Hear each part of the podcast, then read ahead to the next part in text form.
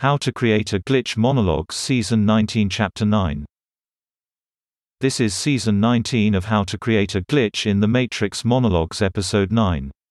In this episode, we will be giving one final explanation for how retrocausal chains are created and proposing a governing conclusion about the nature of consciousness itself, while building upon the last two episodes.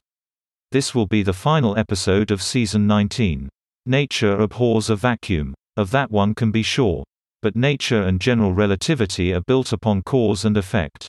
Causality is the underlying principle governing relativity. Thus, what if causality is the principle that has to be preserved in order for reality to be unitary? What if consciousness experiences reality according to the direction of time, independently of the direction of causality? Let me give you an example. Imagine that one evening before you go to bed the day before taking a driving trip, the word Telluride enters your consciousness.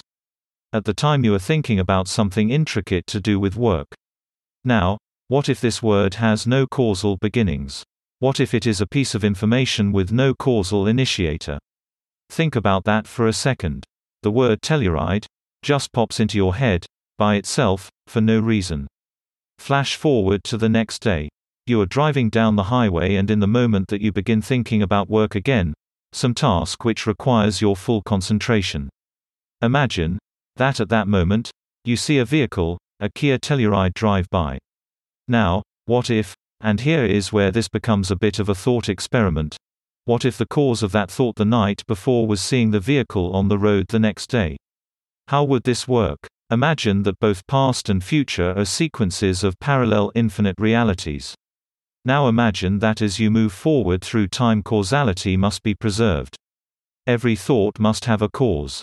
Every action. Every occurrence. But what if causality can go backwards in time just as easily as forwards? What if consciousness is causal invariant? What if consciousness always flows in one linear direction of time and causality can go both ways? In other words, the universe abhors a causal vacuum.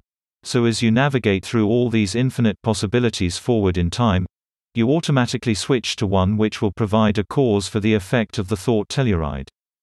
What I am saying is, what if causality naturally moves in both directions and we navigate the multiverse according to the preservation of causality of either direction?